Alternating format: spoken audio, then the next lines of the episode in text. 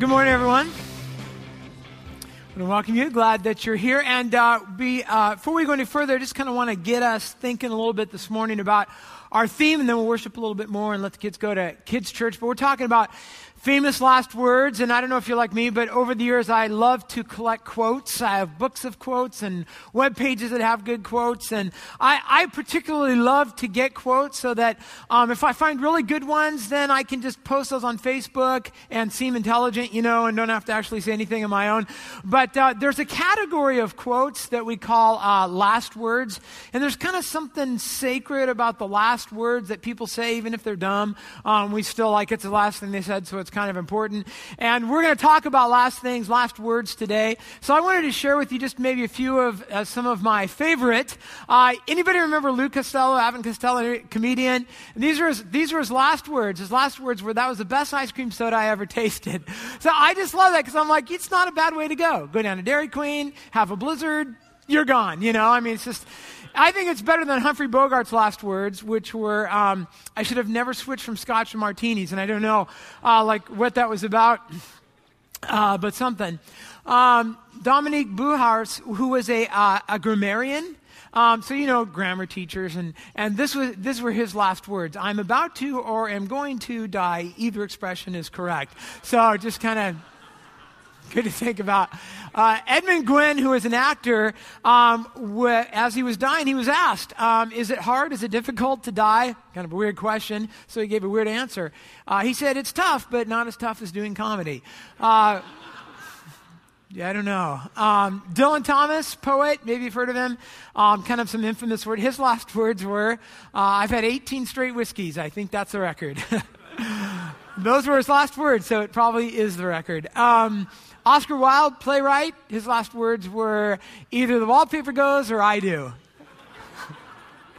I felt that way, but I've never actually said that. Um, Richard Feynman, uh, who passed away in, I think, about 88, was a physicist. And I don't know, I just kind of weird, but his last words were, I'd hate to die twice, it's so boring. So I don't, just struck me as weird. I don't know if that's where the phrase bored to death came from. I'm not sure. But um, John Sedgwick, so this is one of my favorites. So here's this guy. Um, he is a commander in the Union Army in the Civil War. He was involved in what we call the Battle of the Wilderness. And so he's with the Union Army and they're behind a barricade. And um, it's kind of in the middle of the battle. It's getting kind of quiet and he doesn't know what's going on. So he looks at one behind his barricade. He looks at one of the soldiers and says, I'm going to peek over the barricade and just see what's going on. And the soldier says, I don't, I don't think that's a good idea. And as he, as he looks up over the barricade, he says, they couldn't hit an elephant at this distance. That's all he said. That was, that was it. they wrote down the words, and there you go. Uh, Elizabeth I, uh, the first to uh, Queen of England, passed away in I think 1603. Um, said some words that you know I couple months ago, we did a series on time and the value of time, and I've always thought about that. She said, All my possessions for a moment of time. A woman who had power and prestige and, and money and all that, but realized at the last minute how, how importantly valuable time is. Uh, one more Leonardo da Vinci, who, a genius, um, just a, accomplished so many great things, and yet what I find striking are his last words, which were, I've offended God and mankind because my work did not reach the quality it should have profound words, interesting words, but I want to I want to share with you today what to me are the most profound famous last words. And I share them with you not because just because they're they're great, uh, just because they made it near the top of my list. I share them with you because they're kind of in a in a in a category all of their own. They're not only in, incredible, but they're powerful, and they changed. These words changed the course of of my life. Um, now, I discovered these words when I was uh, 15 years old. And, and maybe you can relate to this, but I grew up in a household where we never, ever talked about God we never talked about spiritual things. Never. I, I, had never attended church. By the time I was 15, hadn't attended church, hadn't read the Bible, didn't know who Jesus Christ was. I was perplexed. I wondered who this guy was and what he must have done that the only time he was ever mentioned in my house was, you know, um, well, under difficult circumstances, not the way that we would use his, word, uh, his name around here. But um, there came a time when I was 15 where I just started to ask some of the questions of life. Uh, you know, who, who are we? How do we get here? Um, where did life come from? Where's life going? Is there life after death? You ever ask that? Is there a God? If there's a God, what's he like and what's he want? What do I have to do to make him happy and, you know, to, to, to go to heaven and not go to hell if there's a heaven and a hell and all that? And I began to ask these questions, but the problem for me was I really didn't have any, any basis, any spiritual basis on which to get some answers so I, I looked to some adults around me, and I, there were some religious people in my life, and so I, I asked them, you know, what, what's the meaning of life? And, and the answer they gave me was religion, couple different religions and hoops to, to jump through and stuff. And I don't know, there's just something, as I heard it, I thought, I don't know, that just doesn't, doesn't sound right to me. Um, I, I, asked my grandfather. My grandfather was really into philosophy. Um, he said, here, this will help you, and he gave me a book. Anyone, anyone ever read the book, uh, Jonathan Livingston Seagull? Anyone? Right, right? So reading that book is like watching Lost. I mean, you end up with way more questions, am I right, than you start with. As I'm like, thank you, no help at all. And then, um, and then, well, I was really into science and, and really into biology and cosmology. And while I thought they were interesting and that there was a lot to learn, it did not answer the fundamental question of life. Is there a God? And where do we come from? And how do you explain the design and all of that? And so, I was seeking, and uh, somebody, I ended up with a book in my possession that was about the life of Christ. And I found that intriguing because I didn't know anything about him. So I began to read this book, and, and as I read it, I got about halfway through, it was talking about the life of Christ. And remember, I have no history, I don't know anything about the life of Christ, but as I get about halfway through, there's something in me that just clicks, and I don't know how to explain it, but there was a, a switch that turned on in me, and I knew this guy was real, and this story was real, and Jesus was, in fact, God. And I remember giving my life to Christ, and I would, I would describe the, the, uh, what happened to me that evening is not so much a religious experience, if you will, as much as a decision to become a student of Jesus Christ, to find out who this guy was. So I began to read my Bible. And here's what I found I found that we were designed by God with a purpose. We were designed in His image to know Him, to know His love, and to love Him in return. But history says that repeatedly we would, we would reject the love of God and go in our own direction. That's called sin. But God passionately would come after us. And, and one day, about 2,000 years ago, he, he decided to, to send his son down to this earth he was born to a, a, virgin named Mary. You may have heard that story. And he's born and he's, he's raised in a town called Nazareth. It was uh, in, in Palestine under Roman occupation. At the time, it was a backwater town. It wasn't like a you know big famous town you'd want to you'd want to come from. Not like Washougal or something. Nobody knew about Nazareth. They would always say, you know, what good thing comes from Nazareth. But he was he was raised there. He became a carpenter as a young man. And at the age of 30, we're told that he, he hung up his carpentry belt and he began to travel around Palestine. In his lifetime, he never really traveled very far, but he would travel around the countryside and, and he began to share with people about God. And he began to explain God to them and share God's love with them and, and worked miracles and, and fed people who were hungry and made this connection. We're told that he would come to a town and he would teach, and people would be amazed because he didn't teach like the other religious teachers. What he was teaching was not ritual and, and religion and jumping through hoops. He, was, he kept talking about having a relationship with God as if somehow that was possible. Now, the religious leaders of that day, they didn't like that stuff. They didn't like this teaching about relationship. And, and so they, they had some confrontations with Jesus. And they finally decided they couldn't shut the guy up. He was becoming so popular. You know, the religious people didn't like him, but the average people did. They decided they had to get rid of him because he was ruining everything for them. And so they finally decided they conspired to put him to death. That's how, that's how mad, that's how desperately uh, they wanted to get rid of him. So they paid off one of his disciples named Judas. They couldn't arrest Jesus in the middle of the day in broad daylight. He was way too popular. So they told Judas, We need to know when he's alone in a quiet place, and then we can come and arrest him. That happened in the Garden of Gethsemane while he's praying. They come and they arrest him. And they put him on trial. And they find him guilty, the Jews do, of blasphemy. That is, that he claimed to be God, which he did claim because he was. And he was guilty if you can say that you're guilty of being God if you really are God. And so they found him guilty, and he was like, That's me. And, and they wanted to put him to death. But they couldn't put him to death because they were under Roman occupation. So they took him to some Roman leaders and they said, This guy uh, is, he, he's telling people not to pay their taxes. Imagine that. And, uh, and he claims to be a king. And, you know, only Caesar's king, right? So that's against a lot of claim to be a king, so you need to put him to death. And eventually the, the Romans decided to put him to death, and they decided to do it through crucifixion. That's what the cross is all about. And We're told that by this time in history, the, the Romans had crucified tens of thousands of people, and they had a lot of ways of putting people to death, but the, the but the cross, crucifixion, uh, this, was, this was brutal. This was torture. And this was not just about putting someone to death, this is about sending a signal, because it was very public. And people would walk by and they would see a person being crucified, and the, the message they were sending is don't do what this guy did, or this is what's going to happen to you.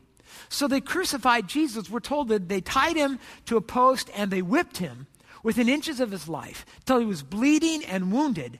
And then they, they untied him, they put a robe around him, a crown of thorns on his head. They began to mock him. They began to, to beat him in the face, blindfold him, and, and, and mock him and say, Hey, if you're God, you know, prophesy and tell us who hit you. And then it says that they, they took him and they marched him up a hill Usually they would make the person who's going to be cross, uh, crucified carry the crossbeam, but we're told that Jesus had been beaten so badly that he couldn't do that. So they pressed someone into service, took him a short distance to where he was going to be crucified. They would have put that crossbeam on the ground, thrown him against it, and they would have attached him, usually with kind of almost big railroads uh, like spikes through the wrists, and then they would hoist it up on that, on that beam and then they would take a big spike and put it through the, the heels to keep them up there. And, and we're told that people would, would hang up there from hours to sometimes days where they would suffer. So here's Jesus, God pursuing us, God who is love, God who never sinned, up on that cross, dying, bleeding, suffering at the hands of the people who loved him, or the people that he loved, but people who had rejected him. And what I want to talk about today are, are the things that he said when he was up there, when he was in pain, when he was being rejected. Because these words, these were life changing, history changing words.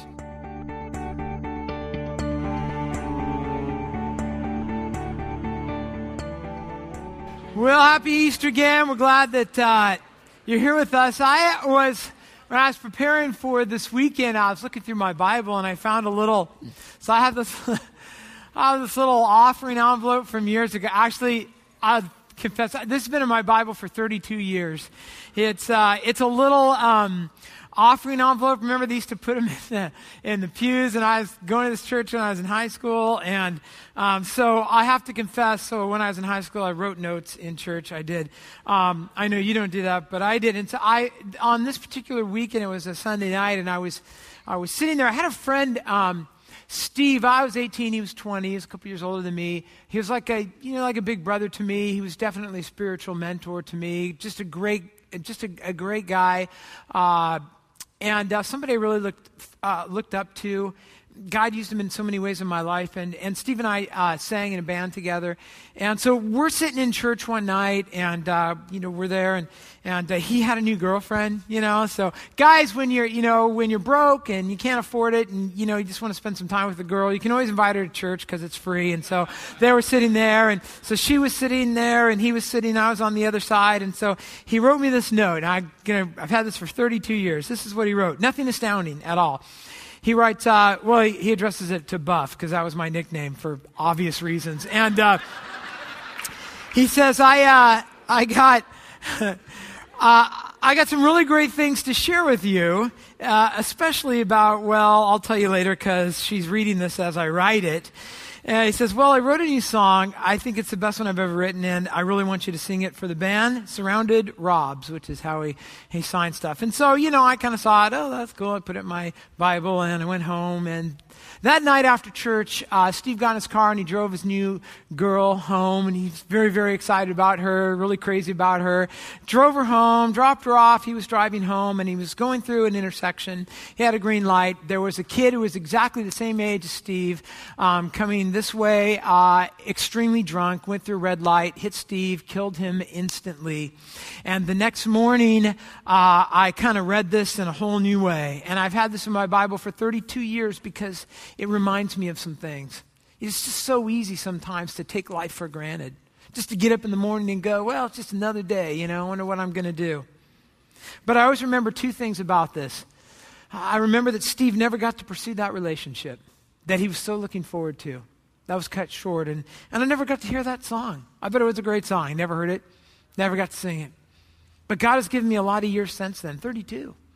And there are many times in my life when I'm just, oh, you know, well, I don't know what I should do today. I don't know. And I always remember Every day is a gift from God. And God has used these last words of Steve to really direct me many times in my life. And so I, again, I continue to keep it in my Bible. But what I want to talk to you about today, and, and maybe you can relate to that. You've had some people over the years who've said some last words to you that have really impacted your life. But what I want to talk about today is something that, that's even on a whole nother level.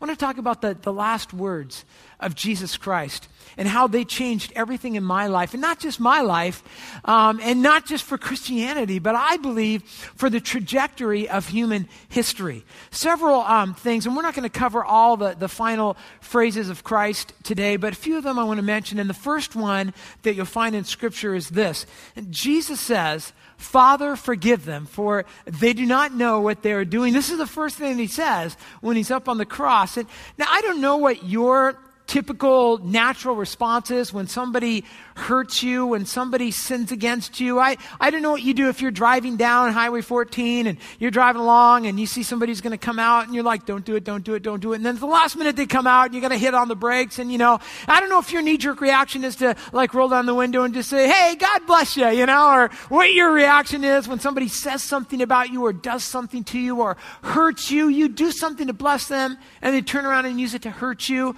I don't know know what your reaction is, but in Jesus' day, they had a code. We call it an eye for an eye code, and it was kind of their judicial code back then, and it said this If someone poked you in the eye, you get to poke them in the eye. You know, if someone punches you in the shoulder, you get to punch them in the shoulder. An eye for an eye, a shoulder for a shoulder. If somebody accidentally kills your pet goat, you get to kill their pet goat. An eye for an eye, a goat for a goat. That's the way that it worked back then. And then Jesus comes along. And Jesus is, is, is, traveling around sharing about God, and he says things like, You've heard it say, an eye for an eye. But I say to you, forgive those who sin against you. That's what Jesus says. Jesus says, Don't keep score when people sin against you, because they're going to do it. They're going to do it. Don't keep score. It just makes you miserable. Jesus said things like, Bless your enemies and pray for those who persecute you. So he's been saying this, he's been teaching this, and now he's on a cross. And, and now the very people that he loves and the, and the people that he, he came to this earth for, he's on, they've nailed him to a cross. He's hanging on the cross. And I just wonder if there weren't some people who they kind of remembered what he had taught, and they're like, well, let's see what he does now. Let's see what Jesus does when he's in the situation. And he's up on that cross in terrible pain in agony. I don't know what you're like when you're in pain, you know, if you're a really patient person, if you're willing to suffer fools when you're in pain, but Jesus is up there and instead of instead of cursing people, instead of fighting against people, he begins to pray for them. That's what he's doing here. He's he's praying. And when he prays is this, he prays, "Father, forgive them." Now, I think it's interesting. He's not praying, you know, like for his own problems. He had plenty of problems to pray for, you know. He could have been praying, God, get me out of this thing. But he's not praying for himself. He's not praying against the people who are mocking him and laughing at him, which he could have been doing. He's not even praying about them. You know, the one thing I thought about this week was I often pray about people, you know, but Jesus wasn't praying about them. He was praying for them. Now, I wonder, how could he do that? How could he pray for people that were, that were killing him. It's because he was a man on a mission. He was a man with a clear purpose. In fact, Jesus was the kind of guy when sometimes he would be traveling and he'd walk into a village and, and he'd walk into a village and there'd be two corners, so to speak. There'd be, you know, two coffee shops. And on one corner there'd be a coffee shop and all the religious, highfalutin people would hang out there, you know. All the, you know, people who were spiritual and righteous and upstanding and rich and they would be over there. And then maybe on the other corner would be sinners you know, there would be like the prostitutes and the tax collectors and, you know, the down and outers. And when Jesus would walk into a town and he'd see those two groups, guess which group he would always gravitate toward? The sinners. And that really bothered the religious leaders because they were like, you know, hey, how come he doesn't come sit at our table, you know, and what's wrong with him? And one time he kind of came up against us with the religious leaders. And they said, how come Jesus doesn't, you know, how come he doesn't come sit with us at lunchtime? And this is what he said I, the Son of Man, have come to seek and to save those who are lost. Jesus said, you know, he didn't say, well, I came down here because I was up in heaven and I was lonely and I was kind of, you know, I just kind of came down because I was needy and I just needed some people to like me and affirm me. And there's none of that stuff going on. Jesus says, I, I came down here to seek the lost. I mean, he was passionate. It, so often we miss that, that passion of Christ. And Jesus is like, I'm up in heaven and I could have stayed there. Everything was great. I always get my way in heaven, you know, but, but I love you guys. So I came down here and I sought after you. And, and then we would reject him and he'd keep coming after us. And we'd stiff arm him and he'd come after us. And finally it says that we were so sick of him, we nailed him to a cross and he's up on the cross and he can't get off the cross. He's, he's on there, but he's still seeking us. I mean, don't miss that. He's like, I can't get off the cross. I can't come down and hug you, you know, but I can pray for you. And even on the cross, when he's nailed to the cross, he's still pursuing us. That's the thing that just blows me away. You just can't. He's like, you can try, but you cannot stop me because I love you and I'm coming after you. And so he's up on that cross and he, he's seeking them. Why is he seeking us? Because he wants to save us, save us from our sin. And when these same people re- rejected him, he prayed for them. He prayed on their behalf. He, he says to the Father, He says, Father, they don't know what they're doing. They have no idea what they're doing here. It's true. They looked at Jesus, but they didn't see Jesus. They didn't, they didn't really know what was going on. It reminds me of the old story. I, have told this before, but there's an old story told about years ago. You know, the, the, the one time the Pope comes to the United States. I, I don't ever tell Pope jokes, but this is a good one. So he comes, he comes to the United States and he goes to Texas and he does a Pope crusade thing. And when he's done, he's supposed to get in the Pope mobile and go back to the hotel, but he doesn't want to. He's just like been around crowds and he wants some alone time. So he, uh, he books a limousine and the limousine comes in, you know, through the back and he sneaks in the limousine. He says, just drive, just go out on a Texas highway and drive for a while. So they kind of go out. Nobody knows where he is or what he's doing. He's in the back of this limousine and they're just driving across middle of nowhere in Texas, just driving along. And, uh, the Pope starts to wonder, you know, I, I never really get to drive. Everyone always drives and it would be kind of fun to drive. And so he knocks on the window and he, and, and he tells the chauffeur, he says, you know, would it be okay if I drove for a while, you know? And so he's like, you know, well, you don't have a license, but you are the Pope. And so I suppose, I guess. So he pulls over and he, he lets the Pope in the driver's seat. And the Pope says, hey, why don't you go sit in the back? And, you know, you can, you can just take a nap. So the chauffeur goes in the back and rolls up the window and takes a nap. And the Pope starts driving. Just Texas, middle of nowhere, driving down the road. And he's kind of going 40, and he's like, that's kind of cool 50, 60, 70, 80. Pretty soon, the Pope's just like cruising at 95, just cruising down the road. He's like, wow, this baby can really move. And all of a sudden, out of nowhere, a you know, police car pops up, and he's like, oh no. And the police officer pulls him over, and the Pope's like sweating. And the guy comes up, knocks on the window, and the window comes down, and the police officer sees the Pope, and he just turns white. He doesn't say a word. He just walks back to his patrol car. He calls up his captain. He says, I think we have a problem. And the captain says, What's the problem? And he's like, I just pulled a really, really, really important person over for speeding. And the captain says, Oh, man, you, you didn't pull over the mayor again, did you? And he's like, No, no, it's not the mayor. He's, he's more important than that. And he's like, Oh, man, did, you didn't pull over the governor. Did you pull over the governor again? He's like, No, no, it's not the governor. It's somebody more important than that. And, and the captain knew that the vice president had been in town, and now he's really panicked. He's like, oh no, did you, did you pull over the vice president of the United States? He's like, no, no, it's, he's more important than that. He says he's more important than the vice president. Who is he? And he said, I don't know, but he must be really important because he has the Pope for a chauffeur. And so he doesn't know. He, he doesn't know what's going on. That is the dumbest joke. So he, they're looking, they're, they're looking at Jesus, but they don't, they don't see Jesus. They don't see the Son of God. They don't understand what's going They don't know what they're doing. They don't know who they're crucifying. They don't know what he's doing for them. In fact, Second Corinthians kind of pulls back the curtain and tells us here. It says that God made him, that's Jesus, who had no sin, who lived a perfect life, to be sin for us so that in him we might become the righteousness of God. On the cross, Jesus kind of does a swap with us. He takes all of our sin, all of our greed, all of our, our, our, sinful actions and, and words and lust and all of that, and he, he, he heaps all that upon himself and he, he carries that load on the cross and he pays for it. And then he swaps with us. He gives us his righteousness. That's what he gives to us. But they don't get that. They're crucifying Jesus, but he's up there and he's praying, Father, forgive them. And we're told a little time passes while he's on the cross, and then he looks at it. He's being, he's being crucified with a couple of criminals, and he looks at one of the criminals and he says to him, a really interesting statement. He says, Today you will be with me in paradise. That's one of the other statements that Jesus makes on the cross. Now, the religious leaders, you got to get the picture. He's on the cross, he's suffering, he's dying, and the religious leaders are mocking him and they're laughing at him. They're just like, you got to just, what, what is wrong with these people? You know, they've just, for years, they've been trying to get rid of him, and now he's on the cross and he's dying, and they still have, they're just like, you know, they're just like on a playground. They're like laughing at him and joking. And you got to ask yourself, how sick are these people? And they're saying things like, well, he saved other people. You know, let's see if he can save himself. And, you know, you say you're God's son, but where's God now? And, and hey, if you're really God, come down from the cross and then we'll believe you and we'll worship you and everything will be cool.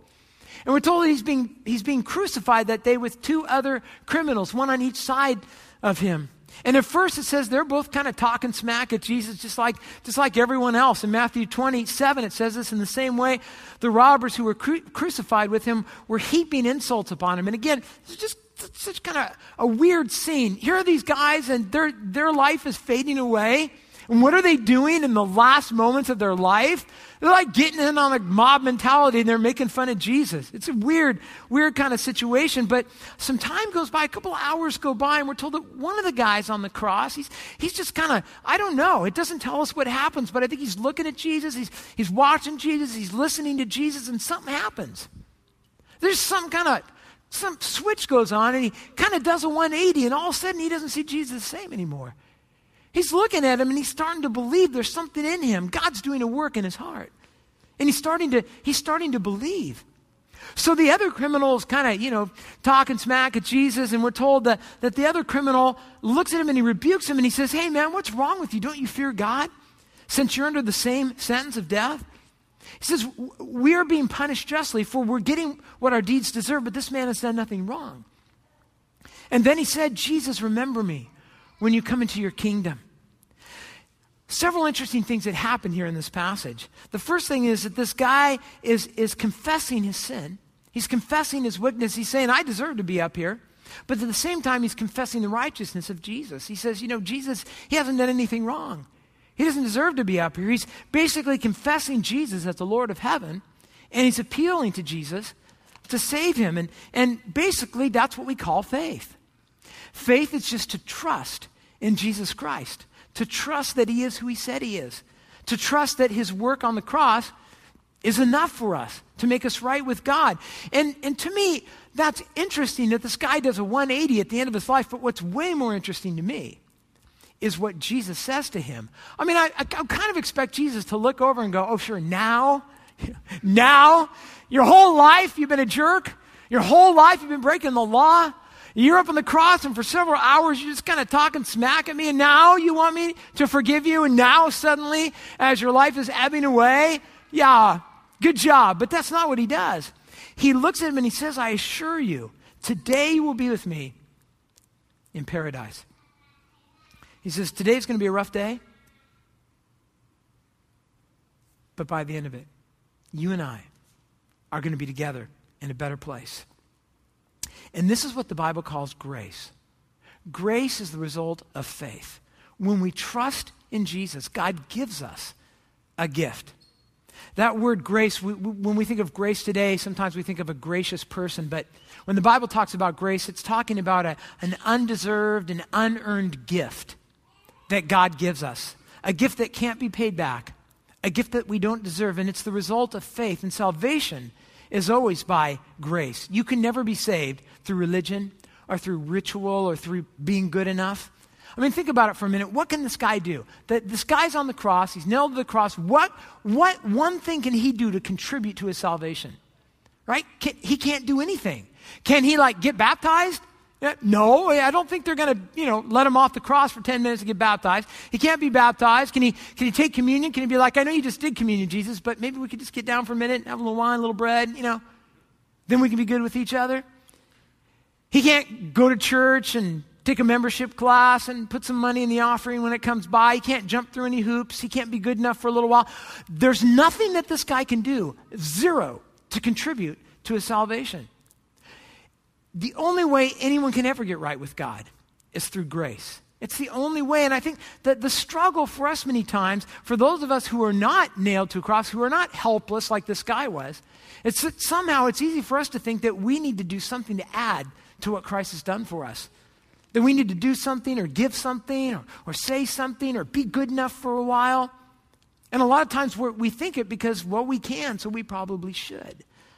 But in a sense, you know, we're all like that guy on the cross.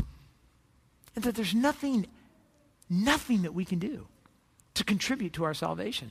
We can only believe.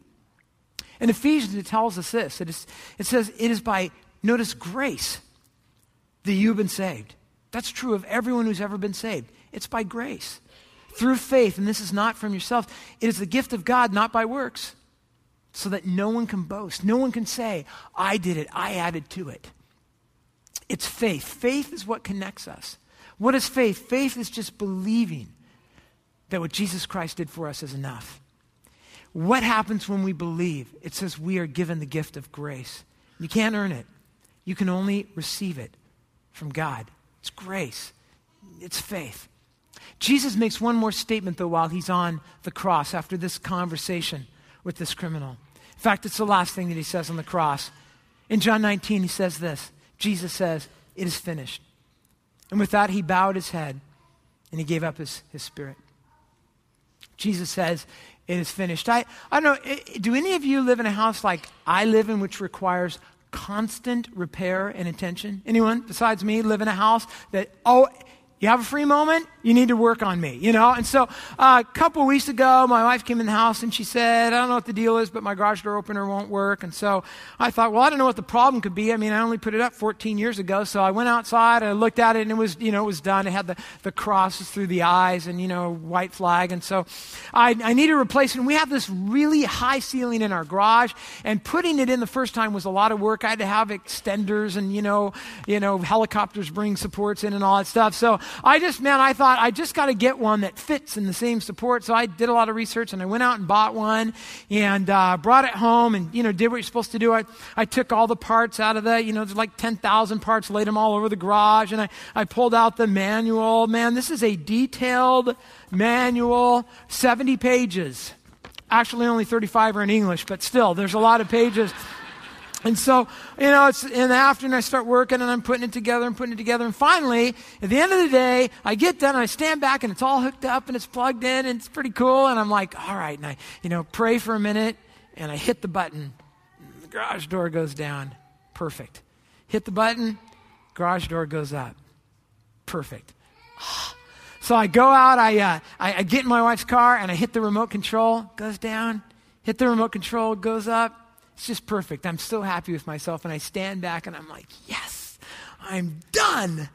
And then I look around my house and I'm like, oh, I'm not done. I'll never be done because there's always something else to do in my house. And spiritually, we can kind of feel like that sometimes. I mean, we can, we could think about the cross and we could think about what Christ did. We can come at Easter and, you know, be excited about that. But it's so tempting for us sometimes to think like, but I need to do a little bit more.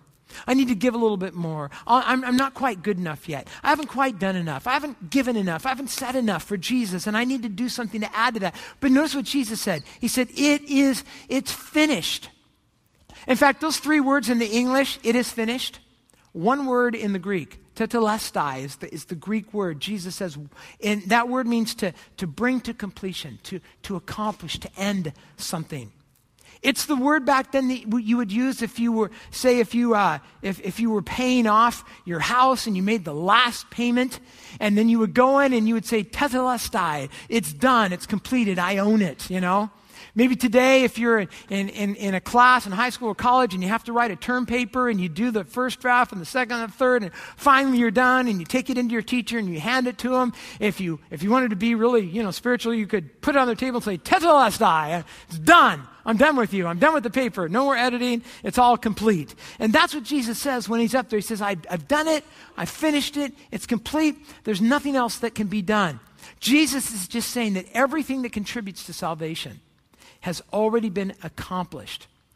I know that's a really foreign concept for us. It, there are very few things in life where we ever feel like we're really, truly done.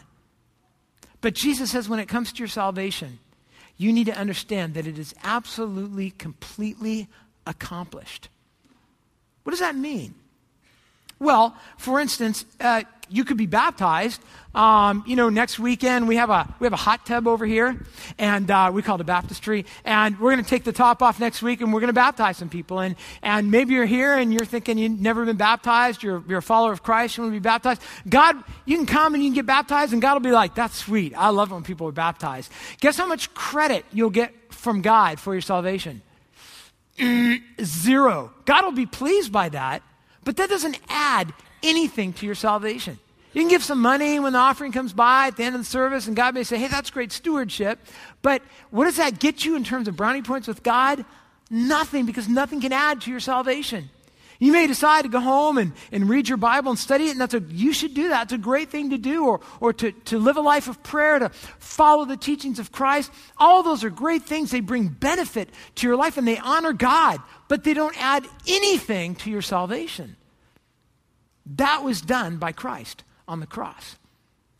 Jesus' last statements Father, forgive them. Today you will be with me in paradise. And Jesus says, It is finished. But you know, his, his, his last words on the cross were not his last words. They weren't the last words that he spoke. In fact, they, they took him off that cross after he died. They took him down, they put him in a tomb, they rolled a stone in front of the tomb. But the Bible says that three days later, when they came back, he wasn't there. That the power of God raised Jesus from the dead, raised him from the dead. That stone was rolled away, and Jesus began to appear to his disciples. And he appeared, in fact, to hundreds over 40 days. And today at Easter, you know, we don't, we don't celebrate a cross with, with a, a person up there. We don't do that because he didn't stay up there. It wasn't the end of the story, was it? No, they took him down. They put him in a tomb. You can't go to a tomb today in Israel and, and, and go and see the body of Jesus because it's not there. He rose from the dead. And that's what we celebrate at Easter a risen Savior. And what God says is the same power that rose Jesus from the dead is available to everyone who will believe in Him. So that when this life is over, it will really only truly just begin for you and for me. And that's why we celebrate Easter. One of my favorite verses in all of Scripture is one that you probably know, even if you've, even if you've never read the Bible before, you've probably heard it. John 3 16. And it tells us this for God so loved the world. I mean, that's why he did this. That's why he sought you, and that's why he's still seeking you today. For God so loved the world that he gave his one and only Son on that cross, so that whoever believes in him, that's faith. Whoever places their faith in him shall not perish, but have eternal life. That's grace. So here's my question for you today as we, as we close off this time. Have you ever made that decision? Have you ever placed your faith in Christ? Because if you haven't done that, I would encourage you to do that right now. And you can do that by, by just praying to God. In fact, I'll, I'll pray with you in just a moment. And you can offer a prayer to God and just say, you know what, God, I don't really understand all this stuff. You might be like I was when I was 15. I really didn't know what I was doing. But I knew enough to call out to God and to ask Jesus to come into my life. And if you've never done that, I want to pray for you in a moment. But I also just want to say this there may be some of you who are here today, and there was a time in your life when, when you did that, and you can remember when you did that. But you came in here this morning to this service, and there's a lot of stress in your life right now. There's a lot of effort for somewhere along the line, you kind of lost track of the fact that you were saved by grace. And maybe your Christian life has become a lot of work, and it's become full of guilt and it's become full of effort. And maybe you've slipped into that trap where you feel all the time like you're just not good enough. And today, again, God brings you here and He reminds you of the cross, which says it's never about being good enough, it's just about the work of Christ.